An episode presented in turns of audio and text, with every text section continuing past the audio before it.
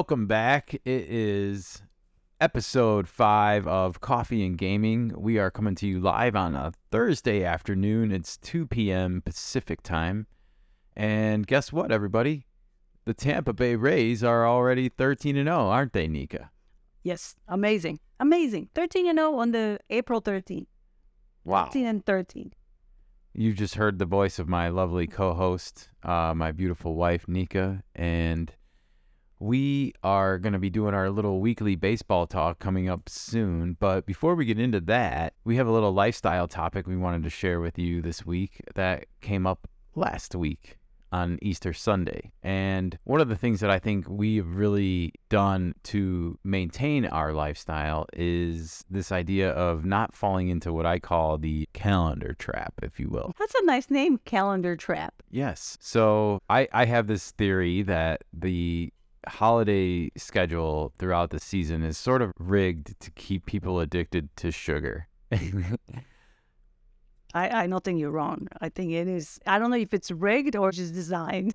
I guess let me explain what I mean by that is that, you know, we have New Year's and Christmas kind of coming at the beginning slash end of the year. That's followed closely by Valentine's Day, like six weeks later. Yeah. And sort of like six to eight weeks after that, you get Easter.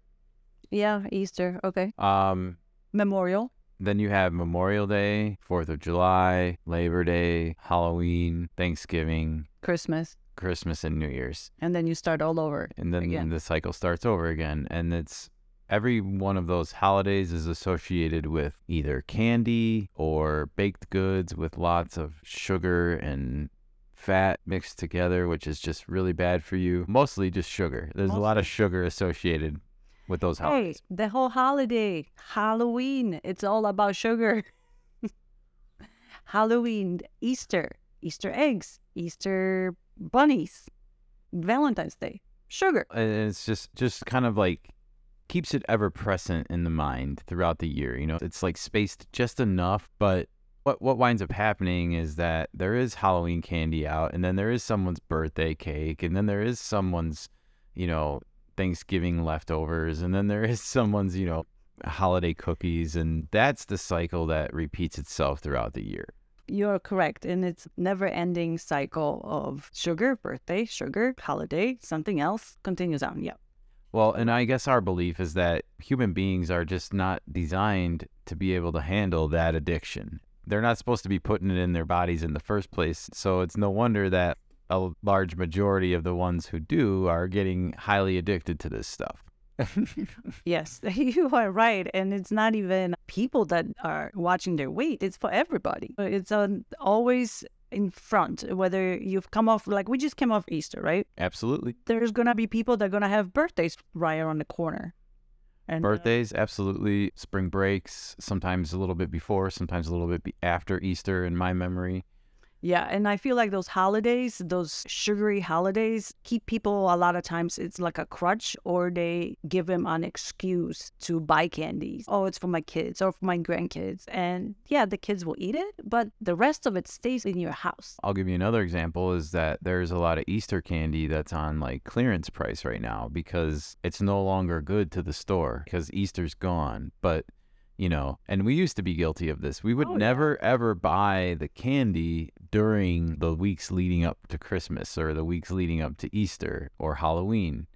But the day after, we would be eh, the first ones in line. Oh, we're going to get a bag of Kit Kats and a bag of Reese's Pieces cups. Those were for sure on the menu. And, you know, not so much anymore. But that's oh, they are not on the menu anymore at all. that's another thing you got to be careful of is because it's like, oh, you know, you certainly just ate a bunch of candy, whether it was through your work or through your family get togethers, and now you're going to get even more. And you're making excuses. Oh, I'm just gonna hold on to it for later, or I will bring it to work to share, or my kid's gonna be over, or grandkids, and I will just give it to them. But you're forgetting you're gonna be also eating it. It's it's never I will eat one and I will stop. It's mostly I will eat more or I will the whole bag. Oh, and yeah. that triggers a lot of people to uh, become either uh, stressful eaters, emotional eaters, and it's a never-ending cycle. I think we've done a pretty good job of explaining like our sort of theory about the calendar. It is kind of spread out in an interesting way throughout the year that just kind of keeps you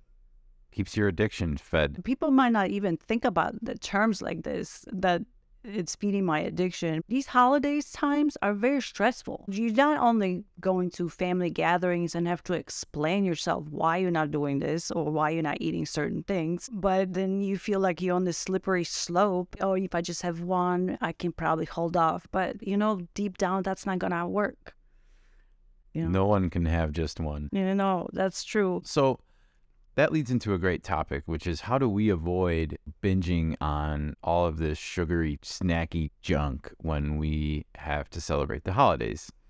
And one of the things that immediately came to my mind, tip number one to share with people about to basically prioritize eating fat and protein before you eat anything else on those days.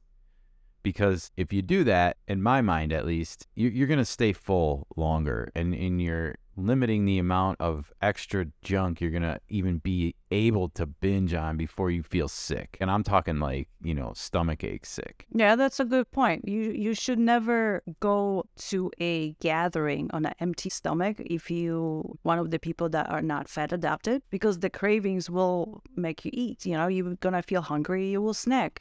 People come into gatherings a couple hours earlier just to hang out and they do eat so that's a great point.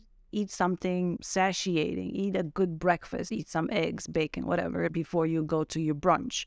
That way, you're not going to be tempted by the junky food or the sweets. Also, keep in mind maybe not arriving so early. Just make it to be if it's at one, you be there at one. And I think the bigger concept is to reorient yourself. The holiday is not about the candy, it's about the company shift focus from what we're eating to the focus of the company and how to approach it from that angle. You're not going there to just eat all day.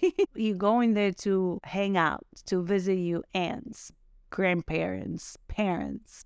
So keep that focus on what the holiday means to you. It's not about eating, it's about everything else. If that well, it can be a little bit about eating. But it doesn't have to be the whole central focus. I think a right. lot of people do make it that. Oh, gotta have grandma's pies every Christmas. How many pieces are you gonna have? You know, like if you look at like the entire week, even in in the week like after Christmas when you take leftovers home and or or grandma and grandpa come by on New Year's and bring that second one. I think a big part of it is having the the mentality like you said. These all of these events that I mentioned throughout the calendar year are about something else. Mm-hmm. They're about something more than just food. Right. And yet food has become like the central almost takeover even even of like Valentine's Day and Halloween specifically. Two holidays, one is about love and the other is about ghosts and goblins and ghouls and all that Frankenstein uh, stuff. And and that has nothing to do with candy. candy. And yet, both holidays are like, if you go to a store, you would think the opposite. You would think this is all about candy. Yeah. So, shifting your focus is a huge priority. And I think it, it helps you sort of manage this calendar and manage this, you know, the, the, the, days even of the events themselves. You, you brought up a great point. I'm going to my aunt's house and we're going to socialize with everybody for two or three hours even before they even serve food. And there's going to be chips out and there's going to be probably brownies and cookies out and other stuff out. And how do you avoid eating that? Because that is empty. Mm-hmm. That is there's no nutritional value in anything I just mentioned. So how do you avoid eating that before you get your hands on that burger and hot dog that's coming two, three hours later at your aunt's cookout? And the answer is what you said is like maybe you eat a couple of eggs right before you leave mm-hmm. because it's gonna make you feel full and hold you over. And and even if you do grab a handful of chips or a, a cookie, a your body will have already broken down some actual nutrients for you that day, but also you won't be able to eat 10 cookies before that burger comes. You, you might be able to only eat one or two before you're like, oh boy, man, stomach, stomach is full. Does that make sense? Totally. And also, when you do visit gatherings and family, friends, you can always set up some boundaries for yourself. I'm only going to have a little bit of this, or my aunt makes this awesome dish that I always liked. Have a little piece. Just set up those boundaries ahead of time and stick with it. I know it will be hard, but those are personal choices that you make. Though they will affect how you feel the next day. So you bring up a great topic, which is this idea that your aunt's secret recipe that you're looking forward to trying, right? Or maybe maybe it's your grandma's pumpkin pie. I know that was very famous in our family, for example. Don't be afraid to say no. In a polite way. You don't have It to. is yeah. one of the hardest things that you're going to encounter in life is not just peer pressure about choosing what to eat, but more family pressure. It, it comes around more at the family gathering where you've been going for, you know, 30, 40 years in a row. And then to all of a sudden say, oh, I'm not going to have grandma's pumpkin pie anymore because it doesn't comply with my lifestyle anymore. That's a hard thing for some family members to take and, and to even like witness firsthand and be like, well, what do you mean? Oh, come on, just just have one. Come on, it's it's Christmas. Have a piece of grandma's pie. It's just one piece a year. You can do it. it it's this pure pressure that's gonna it, it it's gonna come. So we wanted to end, I think, this segment of the podcast with just a little bit of like, how do you say no with without offending people, and and how to go about it. So the first thing, the first step is to realize that you can't be afraid to say no. Yes. Don't be afraid to say no. You don't have to explain yourself. You just say thank you. It looks wonderful, but it's not for me. And don't put labels on things. Don't put labels on what you're doing on your diet. You want to maintain focus on yourself and lead by example. If there's something that you know that it's not going to sit well with you, just politely say, no, thank you. I appreciate how wonderful this looks, but I will have to pass. You don't want me to be in the bathroom the next day for a couple hours. You know, no family member's going to be like, oh, yeah, that's a great idea for you to spend a whole day in the bathroom. I don't think that's happening. Focus on yourself. Focus on your health without offending anybody. Don't broadcast what you do. Just lead by example, and things kind of fall into place. Also, you can always tell, you know, in advance. Please don't make so many, I don't know, cakes or cookies because I don't want to take them home.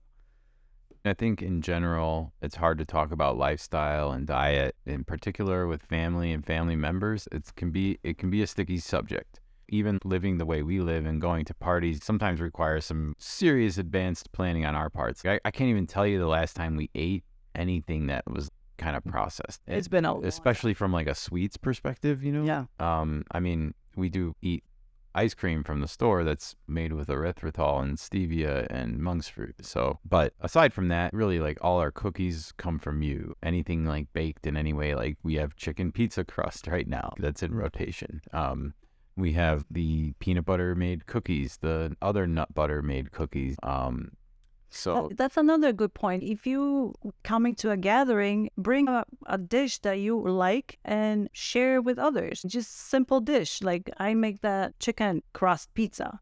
right, Just bring it over, and it'll be a topic of a conversation because nobody probably heard of it before, and everybody can experience it, taste it, and you can say how much you enjoy it. You know, without saying all the other things. again, you bring up a great point, which is that whether you're turning something down or whether you're bringing something from your lifestyle to share with other people, it can lead to more interesting and constructive conversation than waving a flag saying like, "Hey, look at me, everybody! Look what I'm doing with my life." Like losing the weight and stuff that dramatically changed my shape and size will automatically generate conversation on its own. But aside from that, you know, the the food choices you make and and food is always a topic of conversation even in our lifestyles. So yeah. we make this great chicken crust pizza that you've kind of discovered upon mm-hmm. more recently and we've been having it a lot because there's no reason not to.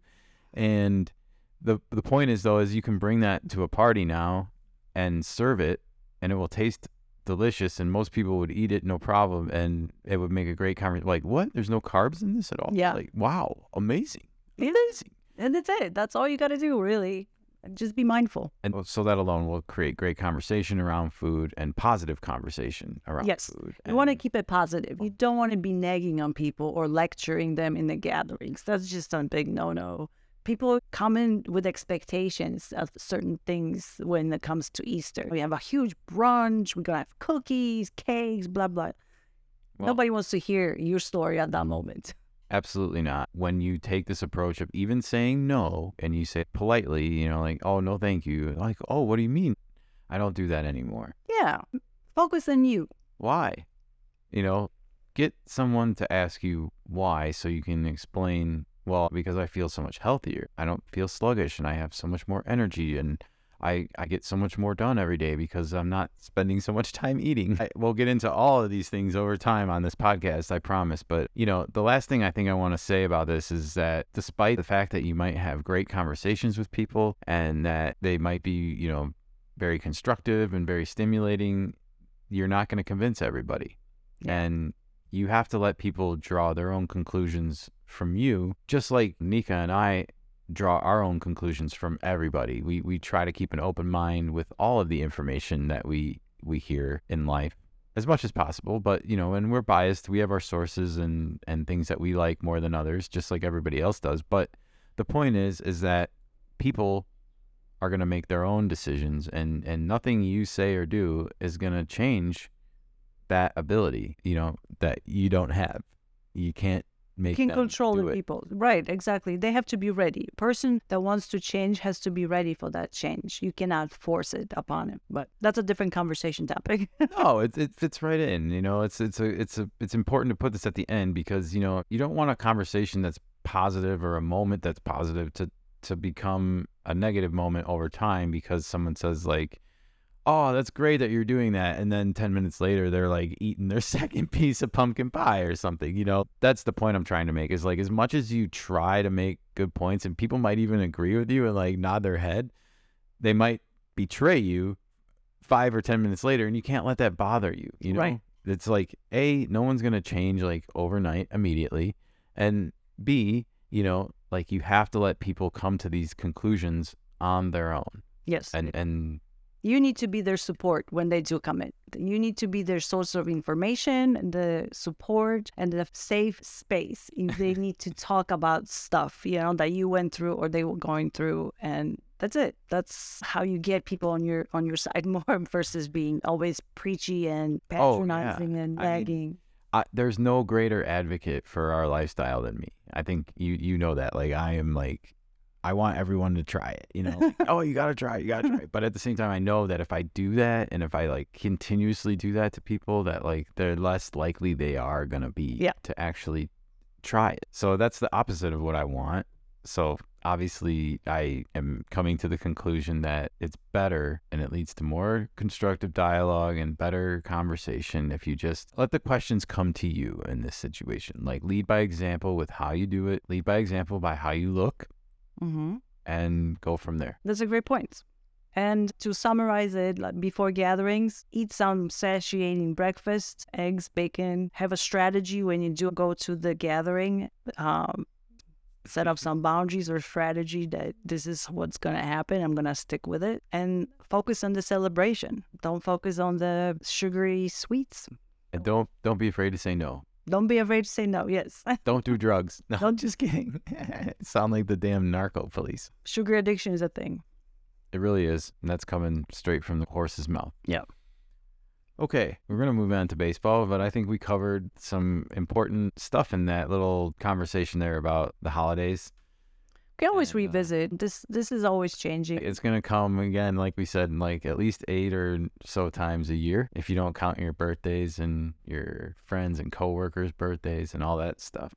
Yeah, it feels like ever evolving door with this stuff. There's always something coming up that requires sugary treats. Absolutely. All right.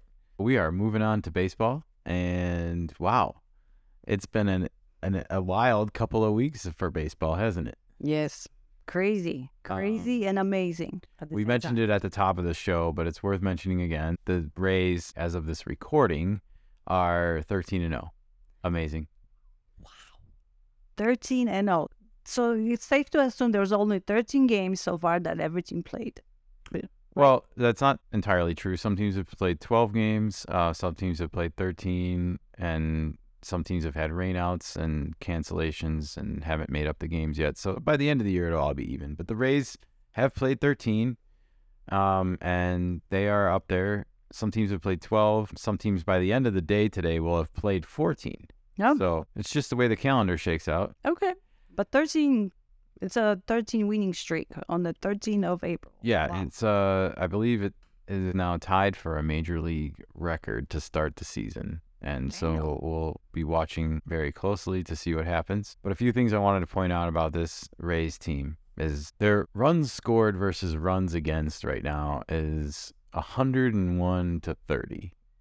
To put that into a little bit of perspective, first off, no other team has scored 100 runs yet this year, and no other team has even scored 90. Actually, you know, I'm looking at it again. No other team has scored 80 runs yet Wow. this year, and the Rays are already at 101. They are they are looking entirely tough to beat, and as many runs they're scoring, they're giving up even less. They are leading Major League Baseball in runs against, which means they've given up the least amount of runs during Wow. this stretch as well. You could make the argument that they have the best offense and best defense in baseball right now. I mean, pitching included, I guess, in that defense because Do you Well- think they're gonna continue on like that? Well, it's tough to say. The one thing I do know is that they have really great pitching. They have Okay. they have a load of quality starting pitching. They also have like really solid core of players, you know, like I was looking at their team statistics today.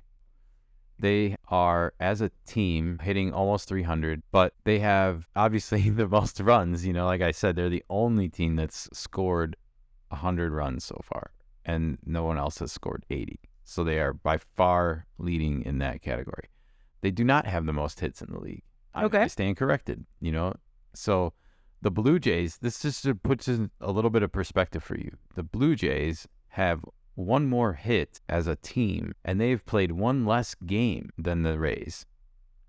However, they have only scored 67 runs, and the Rays have scored 101 runs.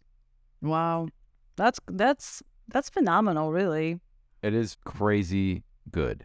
Uh, The Rays matched the 82 Braves and 87 Brewers for the longest winning streak in the start of a season. so they're tied now for a major league record. I believe tomorrow, if they win, they will have the major league record. So we won't know until next week's podcast, but it, you got to talk about the Rays right now. It's just a, a, an amazing way to start a season. You know, I, I don't want to be in that division. If you know, I, I don't know. The Yankees are eight and four, perfectly respectable. Toronto eight and four, perfectly respectable, playing six sixty seven winning percentage baseball. The Orioles are five hundred. I think they won today, so they're seven and six actually. They're they're a game over five hundred, and they're already six games behind. Six games. It, you can't underestimate getting off to a hot start. No, you cannot. And I'm just reading this. The only team that had a longer winning streak at the beginning of the season Okay, so there is 1884 St. Louis Maroons. They won 20 games before the they lost the game. Wow. That's how long it's been. well, that's eighteen what? 1884. 1884. So that is literally 119 years. I mean, I don't even know if that counts as a statistic. well, I guess so. Um, might not be a statistic, but it's an information. It's hilarious. yeah. I love that it's like the Maroons. it's like some team name that doesn't exist anymore. St. Louis Maroons. Yeah, Anyways, to just put a little bow on this Tampa Bay Rays sure. discussion, I, I, I- I feel sorry for the rest of the division. You know, it's going to be a really long year for Boston. It, everybody knew that, but it might be a really like odd year where you have a, a majority of the playoff teams coming out of the AL East and uh, and only like one or one or t- team coming out of the other divisions. The Yankees, the Blue Jays, and the Orioles, I think, are all going to be in the mix for the playoffs at the end of the season. And I think they stand, well, we'll see when we get there. But it's a long way to go. And it's looking really like the AL East is, is where the, the good teams are. It's a tough division, and they, the other teams have. Uh, Yeah, maybe it's a better way to put it. There's good teams in other divisions for sure, but it's you know obviously the there's a high level of talent in that division, and Mhm. it's a tough division to play in. Um. So yeah, I wanted to move on to the AL Central and talk not so much about the Twins and the Guardians, but more about the White Sox and the Royals. I I think they got to be two of the biggest disappointments in baseball. Like White Sox, I'm not surprised. Royals? Why? I, Royals? I'm I'm surprised by the White Sox. You know, I thought getting rid of La Russa would give them and their young talent sort of an energy boost. Um, but it just hasn't happened, you know, despite the fact that some guys on their team are having really nice seasons right now. Uh, Luis Robert and Yoán Moncada. But collectively, they just aren't putting it together. They don't seem to have the pitching right now. And yeah, we'll have to wait and see how it shakes out for them. But even bigger disappointment is the Royals. You know, like the Royals have some of the most coveted rookies or young players in baseball right now, and yet had the lowest team batting average. And that's just like really disappointing to see. Like you, you, uh, you know, like I, I, I root for these guys, these young players. I want them to do well, and it's just so it's just tough to see, you know, that they're they're barely hitting over 200 as a team. You know, the only team that's hitting worse than them is the Tigers in their division. But if you start to look even closer at the numbers, their RBIs are like down compared to a lot of other teams. They don't have 50 yet, and you look at the across the board, a lot of teams have broken across the 50 runs batted in threshold. You know, their strikeouts are really high, 124. Like I think that's the highest in baseball if I'm looking at this list correctly. So those are like some alarming factors for me, and I'm just like. I want to see the Royals hit more, man. Like you're supposed to have all this young talent on, you know. Did they get like a bunch of good new players last year? Uh, I know the well, got. I mean, Bobby Witt Jr. is like the face. He was on Team USA, and he's struggling out of the gate a little bit. You don't want to put it all on one player's shoulders, though. It's it's a team yeah, game, it's a team game. and they have a lot of young rookies. You know, They're just not putting out they're the not way. putting out, and so I, I root for the young players to do well. It's It's the game. it's the they're game, the you pro. know? They're the future of the game. Absolutely. All timers gonna retire at some point. Plus, I think baseball does better when cities like Pittsburgh and Kansas City and lower market mm-hmm. teams play better. You know, it's it's good for their fan base. I don't think their fans expect them to compete every year, like the Yankees and the Dodgers, maybe. But you want to see them make strategic runs. You know, when they build up the young players and they're ready to bring in a few veterans to complement them Sure. You know, you want them to be able to do that every few years to keep their fan base engaged and interested. And Sure. Kansas City doesn't have any other teams like sport teams, right? Or am I? no, they have the Chiefs. They they they're, they're doing just fine with the. Chiefs. Oh, the Chiefs. They have a football. Yeah. Oh, hello. That's okay. I get it though. They don't have basketball. They don't have Right. hockey. I understand what you're saying. You you want to see them do well for that reason as well to keep the the city engaged in the sports. Yeah. And whatnot. Well, here's hoping the Royals turn it around and Mhm. Bobby Witt Jr. gets hot and you know, it's gonna be good for baseball. Sure. So uh, that brings us to the uh, uh, the AL West, and our our Angels are in first place. Uh, they're tied right now for first place with Texas. Um, they do have some games tomorrow, so neither one of them Oh. plays tonight. They have a day off today. They do. So uh, I, I guess the big news with with the Angels for me is that Ohtani and Trout are playing really well Mm-hmm. um, and they are they're definitely going to be in the mix. Uh, They do play well, and I feel like those two players are carrying a team on their shoulders a little Well- bit. I'm, there are other players. I'm not denying that there are other players. I I understand what you're saying. They are more known players. I I watched Angels game a couple days ago, and the stands were filled out. and There was a lot of people watching. Yeah. I would say when it comes to Texas and Anaheim right now, they're both kind of evenly ranked in the middle of the pack when it comes to average. In fact, they're in the lower half when it comes to like the league average and just hitting, you know. But when you look at like runs scored, for example, the Angels are in eighth and they're in the upper half, and the Rangers are fifth. So batting average is not necessarily tied to the amount of runs you score. Yeah. We all know that from Moneyball Mm-hmm. but that just goes to show you, you know, like it's it's about getting on base, Yeah. as they say in the How many times you get on base? Seattle is a disappointment, though. yeah, it's tough, and I kind of saw this coming for Seattle a little bit, but every team's different year to year, and I I do root for them. I hope they are able to turn it around. I like Julio Rodriguez a lot. I really love to watch him play the game. Um, but it's more than just one player, unfortunately. Yeah. And you know, I I worry about the Mariners, especially with like some of their starting pitching. Um, they were they were up seven to one the other night at Wrigley, Yeah. only to lose to the Cubs. Yeah. Cubs came back and whooped their ass. Speaking of the Cubs, we can move on to the uh, National League. Sure. And we can put our sights on the NL Central a little bit.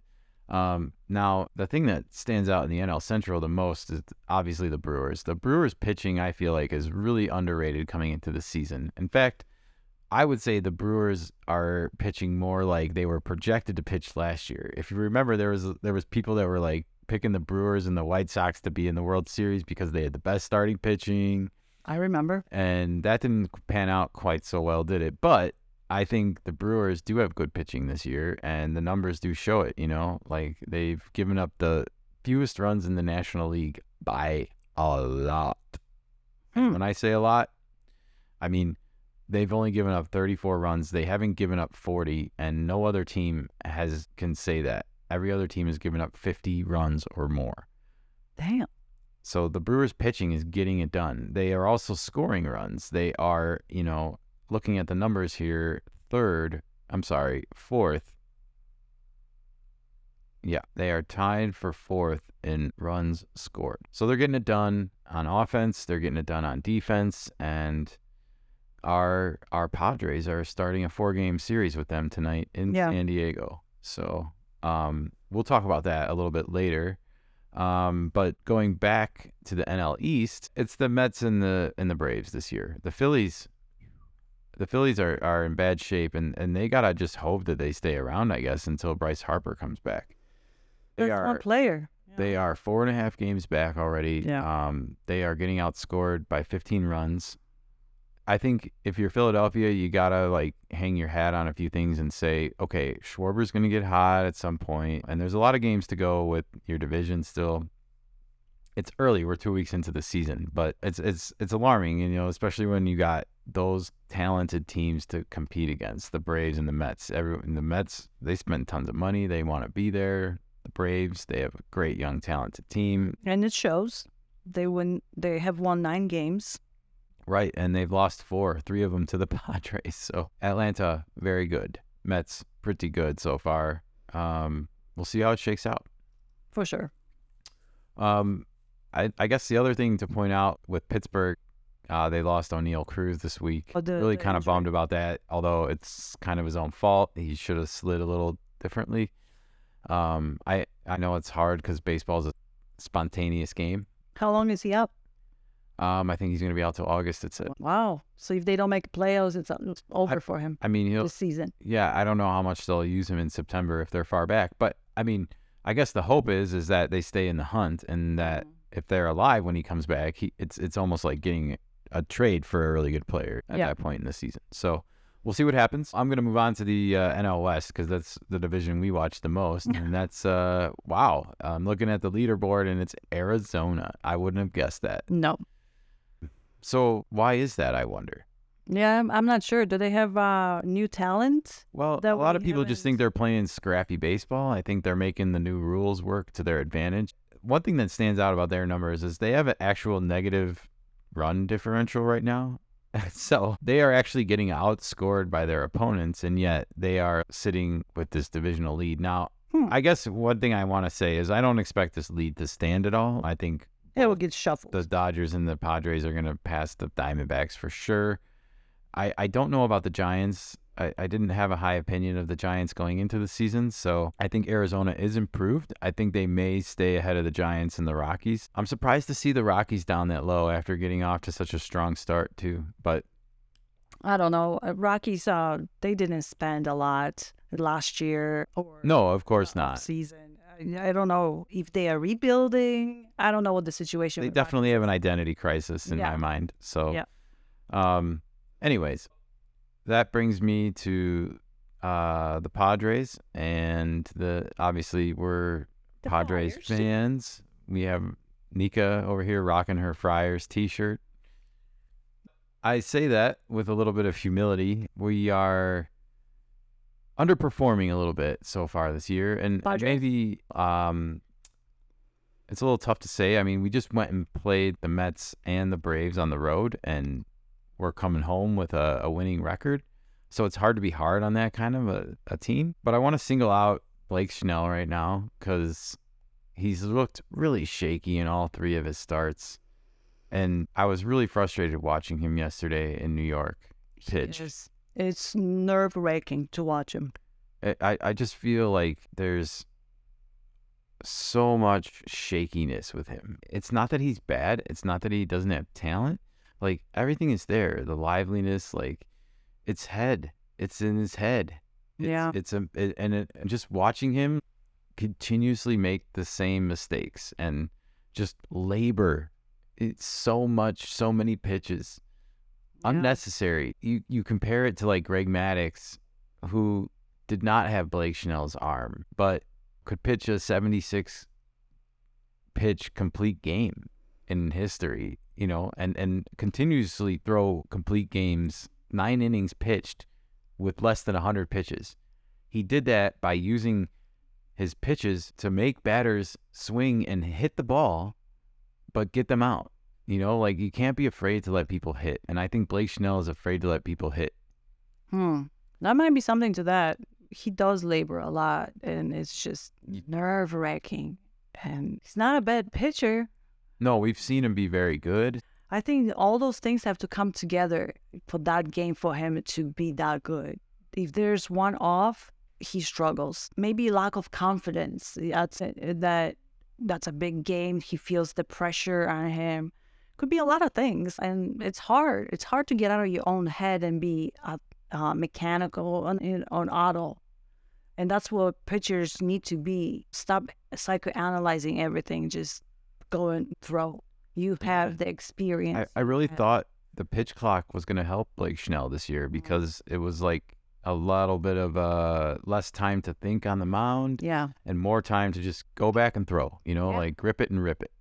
Um, I'm not surprised, but I guess I'm just a little disappointed that he hasn't gotten off to a fast start, you know, and now I feel like the more time that goes on that he doesn't get that good start under his belt, the longer this is going to continue for him. And it's going to continue to be like a prolonged issue throughout the season or throughout at least until the All Star break. And that's when he'll only get a chance to reset and see if he can put it together, um, which he kind of did last year. So I just, I don't want him to have to rely on that. Mm-hmm. You know, like I, I want to see him put it together before that. And I want him to be a part of this team success that we're hopefully going to encounter throughout the season. And he's such a likable guy, you know. The broadcasters for the team really like him. They like call him Snellzilla. But I, I noticed that they've kind of backed off of their like sort of like friendly relationship with him this year a little bit and and sort of the way they talk about him on the broadcasts that's just a casual observation. I, i'm not saying that they feel differently about the guy but i i think they know he needs to perform better and that they don't want to give any brownie points to players that maybe are kind of struggling with their job. Mhm. Or maybe it's a distraction. Having that mic'd up, right having mic'd up, and then talking about it. It maybe it's a distraction for him. And Well, and other players might not like it. Like, Yeah. it- you know, this guy's not living up to his numbers or his reputation. Why is he getting all this praise from the broadcasters? These are these are prima donnas. These are guys that are, you know, obviously at high levels of success in their life to Mhm. even get to play in this level. There's a lot of egos. There's a lot of ego. Now, I will say I'm a little bit encouraged that um, Musgrove is coming back Yes. you know, I think that will help take some of the pressure off Snell because, you know, I think if Musgrove hadn't dropped the weight on his toe in spring training, then he would have been the opening day starter. And we wouldn't even be talking about this anymore. I mean, I'm not, we, we might be talking about Blake Snell's struggles, but In a different context. he, in a different context, you know, because he wouldn't have been the opening day starter.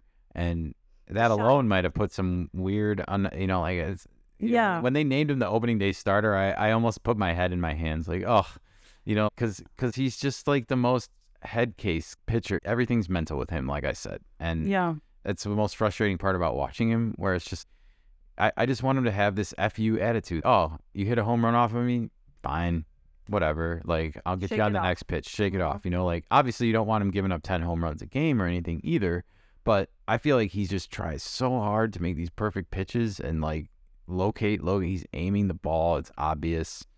And he needs to just stop thinking and throw the ball. He needs Yeah. to use the pitch clock to his advantage and make it, mm-hmm. you know, make his game better. Yeah, he will get it eventually. But the last thing I want to say about the Friars Yeah. is a week from today is a big day. As long as there's no rainouts before then, uh, number 23 is going to be back on the field. Fernando. Fernando, as Eva would say. Fernando Tatis Jr. is coming back. Oh, and it's been a long break, huh? We we haven't seen him all last year now, and then definitely going to be like three weeks for this season. So I'm excited. Yeah, and I think the team is ready as well to have somebody come in and uh, help them out. Well, that's kind of why I brought it up because I kind of feel like the the team energy, while I don't want to say it's lethargic and they've been relatively competitive in every game they've played this year, um, I do feel like there is this like apprehension about not necessarily apprehension about Fernando coming back, but just more of oh, we can't wait for him to come back, and we're like they're they're sort of playing reserved until he gets there or something like that. I don't I don't understand and it might have had to do with the fact that like he was there with them during spring training and I, I, I feel like he's just this guy that has energy you know Mhm. and, and brings a certain energy to the environment that he's in whether it's spring training whether it's the road trip whether it's the home crowd whatever you know he brings energy to his teammates and Mhm. i feel like since they broke apart from him now they're just waiting for him to come back they want him there you know and like who doesn't obviously we all want him there as fans and and so but we're at this point now where it's like a week away. It's so close, and yet it's so, So far, far away. So But- the message for the week is like, forget about number twenty three. Go mm-hmm. out there, do your jobs, and you know, in in a week, yeah, you're you're gonna get a big upgrade to your mm, You get a little shot of excitement coming through. exactly. So I'm excited for it. I'm excited to see him with Xander and with Soto. I mean, he's not played a major league game with either one of those two, you know, and do you think he will need time to adjust? no. Okay. No, I think obviously the plan coming out of spring training is was was to hit him in the leadoff spot. I don't think anybody on the Padres has done anything to like earn that spot. I think you should bat Fernando leadoff. I don't think really anybody is capable of catching him with as far as speed goes. Mm-hmm. So that's my big reason for not wanting a lot of people, you know, hitting in front of him because I don't want Fernando on first and Machado on second and Fernando having to be held up at third because Machado wasn't fast enough to score, you know, like I, I don't know. I, I anyways, We see, we see. They might play around with stuff, so I don't think anyone's guaranteed anything the next day, but it would be great to see him hitting leadoff and I think it's a home game, so we'll see what happens. yeah, yeah, yeah. And they are playing the Brew Crew.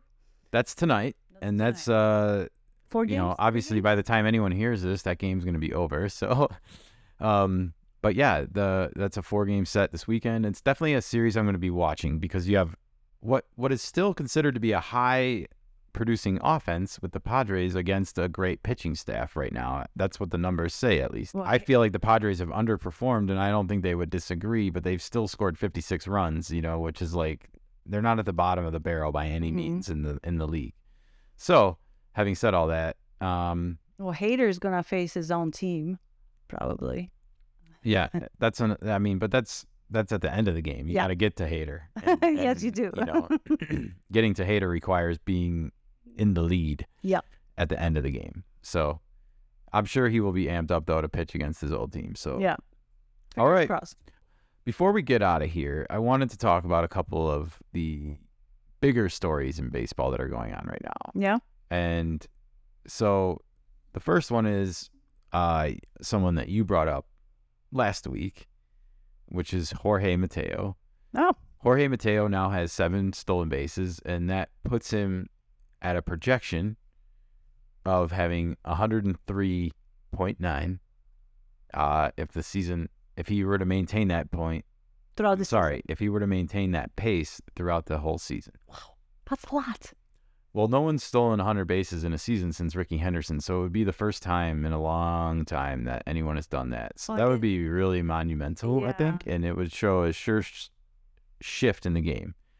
Well, also the new rules play into that probably. Oh, of course. I mean, but that would just seem to indicate that the rules are working. Yeah. You know, um, that when people steal bases in baseball, it adds excitement to the Mhm. game, whether the runner's out or not. It- Yeah. it- oh, people are moving, things are in motion. Yes. It takes a relatively stagnant game and adds some movement to it.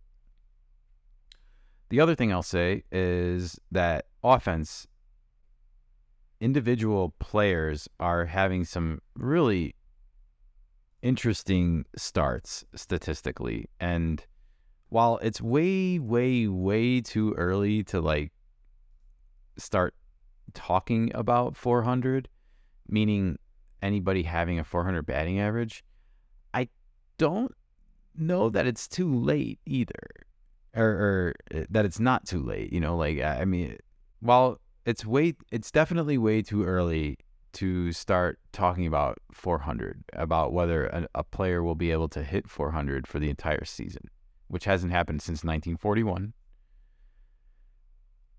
I don't necessarily think it's not too early to start talking about it either. And the reason why I wanted to say that is because looking, you have two guys right now, Matt Chapman and Luis Arraez on the Miami Marlins.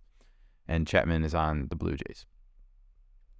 Both have 23 hits right now. And Arraez has 46 at bats and Chapman has 47 at bats. They're hitting 500 and 489 respectively. If they were to both go zero for their next 54 and 53 at bats, they would both still be hitting 230, which is like better than a lot of players are even hitting regularly these days. I, I don't foresee them both going oh for their next 50 at bats. No. So what my point here is is like we are starting to get enough at bats where a sig- it would take a significant amount of at bats to start bringing your average down by a lot of points every day. Mm-hmm. Um, and and vice versa. You know, like we're we're getting to that point where now we'll know a lot more by the end of April whether these two can maintain this. But I think that that's pretty incredible that even after two weeks now, after almost 50 at bats, you have players that are hitting 400, Mm-hmm. and that's astonishing to me. You know, um, Yeah. and it's something to definitely keep an eye on. Um, Vlad Jr. another one. He's hitting 417 with 48 at bats. Bryson Stott on Philadelphia, probably their sole bright spot right now, if you want to be honest, hitting 420 after 50 at bats. Like I said, the more at bats that go on, these guys, like I said, they could he could go 0 for his next 50 and still be hitting over 200. That's amazing, though. It is. So I'm excited to keep an eye on these batting averages and like see where we're at in a week or two. So remind me to talk about that. Oh, definitely. All right. Well, we're gonna keep our averages up by getting this podcast uh, done and over with, so we can get it posted and up on the board as another win for us. Um, but yeah, thanks for sticking with us, and thanks for listening as we figure out our format. It's a work in progress. it's a work in progress and uh, it will probably come with some kind of revision or rebranding someday. We don't know for sure, but right now we're just uh, Chugging along. be sharing our thoughts and we're going to go from there. Absolutely. And thank you for listening. In the meantime, uh, if you have any thoughts or comments or criticisms for us, you can contact us at what is it? Fasting shaman. At gmail.com. Yes. That's fasting shaman, S H A M A N, at gmail.com. All right. Well, that wraps it up for this week's episode. This has been Kenny, your host and Nikka. See you later. Bye. Bye.